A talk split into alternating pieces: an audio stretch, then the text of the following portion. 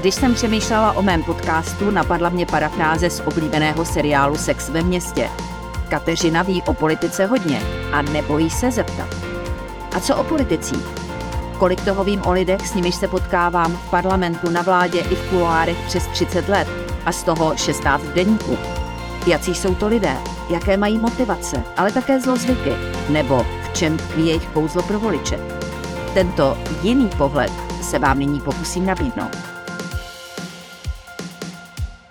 Velkou závadou českého vzdělávacího systému, dáli se to tak říct, je značná decentralizace, protože jsou tady obce, kraje, ministerstvo školství, aktéři, kteří mají přímý vliv na kvalitu vzdělávacího systému.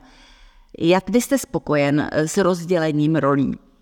No já musím říct, že ministerstvo školství má vlastně jeden jediný hlavní úkol, a to je, že je kasičkou celého toho systému, ale vlastně má poměrně málo možností, jak ovlivňovat to, co se děje na úrovni jednotlivých škol, vytváří k tomu nějaké legislativní podmínky, nějaké standardy, ale v tom našem decentralizovaném systému samozřejmě klíčovou roli hrají ředitelé škol. Proto také v posledních letech ministerstvo školství usiluje o zkvalitnění práce s řediteli. Já myslím, že to je strašně důležité téma, že v tom českém systému vlastně školy stojí a padají se s těmi řediteli. Teď mají ve srovnání se zahraničím poměrně rozsáhlé pravomoci a také zodpovědnost. A tady ta spolupráce s řediteli prostě mezi ministerstvem a školami je, je klíčová. Já myslím, že na druhé straně ten decentralizovaný systém má i přednosti. Musíme si přiznat, že celá řada obcí pečuje o ty své školy velmi dobře a také celá řada těch ředitelů si ví dobře rady i bez ministerstva, což si myslím, že je zdravé a má to tak být. Takže já myslím, že jako vždycky každá věc má nějaké výhody, nějaké nevýhody. Decentralizace v našem systému má také svoje výhody a nevýhody, ale myslím si, že teď není eh, schoda o tom, že by se ten systém měl nějak měnit. Já myslím, že možná ministerstvo musí být o něco kreativnější v hledání cest, jak ovlivňovat pozitivně tu situaci ve školách, ale nemá být nějakým direktivním nadřazeným orgánem škol. A teď položím naprosto jednoduchou, prostou, v podstatě naivní otázku, eh, která zní, ví ministr školství, co by se mělo eh, v roce 2023, 24, 25 vlastně učit, co bychom těm žákům eh, měli předávat? No já myslím, že ta, ta, taková ta formální odpověď jako říká, že máme platné vzdělávací programy, které říkají, co bychom měli učit. Samozřejmě v realitě provozu každé školy existuje eh, nějaký interval mezi tím, co je napsané v těch předpisech eh, a, a normách a co je, co je realita toho vyučování. Já si myslím, že tady hrozně záleží na každém tom učiteli. Já, já vlastně sám jsem učitel, být vysokoškolský. Já myslím, že vlastně každý máme svoji osobní bezvýhradnou zodpovědnost za to, co se děje v té třídě a zda v sobě najdeme chuť a elán prostě předat těm žákům nebo studentům vlastně nějakou pozitivní energii a získat je pro to, co je, se snažíme naučit. A já věřím tomu, že naprostá většina učitelů v sobě dokáže po prázdninách zase tu energii najít, že si dostatečně odpočinuli a že vlastně tuhle zodpovědnost prostě na sebe berou a to je vlastně to nejdůležitější. Ten systém nad tím, ten je důležitý, vytváří podmínky, přináší finance, ale v realitě každodenního provozu té školy je prostě ten učitel v té třídě a to rozhodne o tom, jak vlastně budeme úspěšní. Když ministři spravedlnosti od představitelů justice slýchávají, že jejich hlavní rolí je dbát na to, aby se na soudech svítilo a topilo, hlasitě se ohrazují. Je to přece vláda, která udává směr trestní politice státu, je to ministr, jenž předkládá důležité legislativní návrhy a tak dále. Ahle, šéf učitelstva Mikuláš Beck bez mučení a jak si vesele konstatuje, že ministr školství je na prvním místě kasičkou, která má zajistit, aby vše klapalo.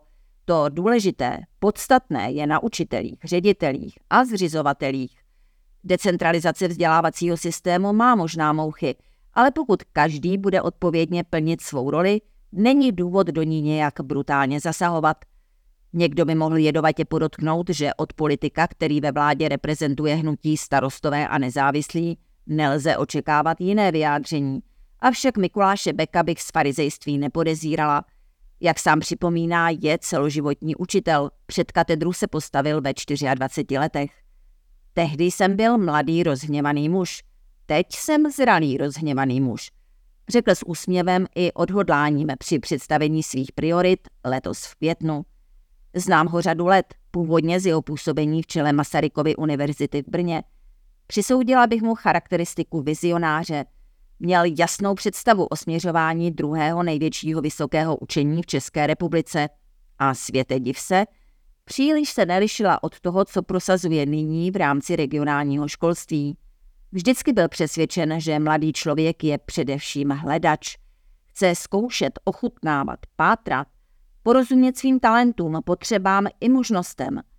Proto není správné, aby byl hned na počátku své studijní dráhy trvale ponořen do jednoho oboru, předmětu, směru. Dokonce i výjimečný matematik nebo fyzik může okusit taje filozofie, historie nebo práva. To opravdu není na škodu, zvláště v době, která se víc než monolitu ze žuly podobá tekutým pískům. Proto je Mikuláš Beck zastáncem přechodu na 8 let povinné školní docházky na základní škole a k něm přidaným dvěma roků na střední se všeobecně vzdělávacím zaměřením. Není důvod, aby se dítě v 15 než kvůli 11 letech s definitivní platností rozhodlo, že bude lékařem, architektem, laborantem, kadeřníkem nebo tesařem. V budoucnu může být v běhu let postupně vším nebo něčím úplně jiným – pokud bude mít pevné a kvalitní vzdělanostní základy. Mikuláš Beck je ovšem zajímavý politik i z mnoha dalších důvodů. Byl ministrem pro evropské záležitosti a ačkoliv byl prakticky neviditelný, má velkou zásluhu na úspěšném českém předsednictví v Radě Evropské unie. Jako rektor patřil k rebelujícím akademikům, jež Miloš Zeman nezval u příležitosti 28. října na Pražský hrad – Momentálně je Beck populární, protože se mu zřejmě povede prosadit na tuzemské poměry nevýdaný pokrok v přijímacím řízení na střední školy. Tři elektronické přihlášky se závazným pořadím vybraných škol je opravdu žádoucí a dlouhá léta marně očekávaná změna. Příští jaro by se mohla stát realitou. Přesto osobně vidím Beckův přínos v obecnější rovině – před osmi lety na Pražském Albertově promluvil v rektorské roli při oslavách 17. listopadu. Uvedl. Prakticky každý z nás má kořeny někde ve venkovské chalupě. Toto naše plebejství však má dvě tváře. První z nich je plebejství lokajské, které se sklání před vrchnostmi či despociemi, ať již se historicky objevily na západ či východ od nás – Svoji servilitu vůči silnějším pak lokajství kompenzuje pohrdáním slabšími či odlišnými, ať již to byli v minulosti židé nebo dnes uprchlíci a migranti. Toto lokajské plebejství pak schutí nedodržuje a obchází společenská pravidla či zákony, když se nikdo nedívá nebo je zaručena beztrestnost. Naše české plebejství má ale i druhou stránku. Již je plebejství svobodné, které se osvobodilo prací, a vzděláním. To stělesňují životní příběhy osobností, jako byli František Palacký, František Rieger nebo Tomáš Garik Masaryk. Plebejství hrdé, sebevědomé, otevřené a také připravené pomoci tomu, kdo pomoc potřebuje. Není tomu tak, že by česká společnost byla prostě rozdělena na dvě části. Spíše jde o dvě stránky naší povahy, které se sváří v každém z nás a je úkolem vzdělání a univerzit, aby nám pomáhali najít sílu k tomu, aby v nás vítězila ta lepší, svobodná stránka. Konec citace. Myslím, že je docela dobré vysvědčení pro naši demokracii, že muž s tímto pohledem na svět je ministrem školství.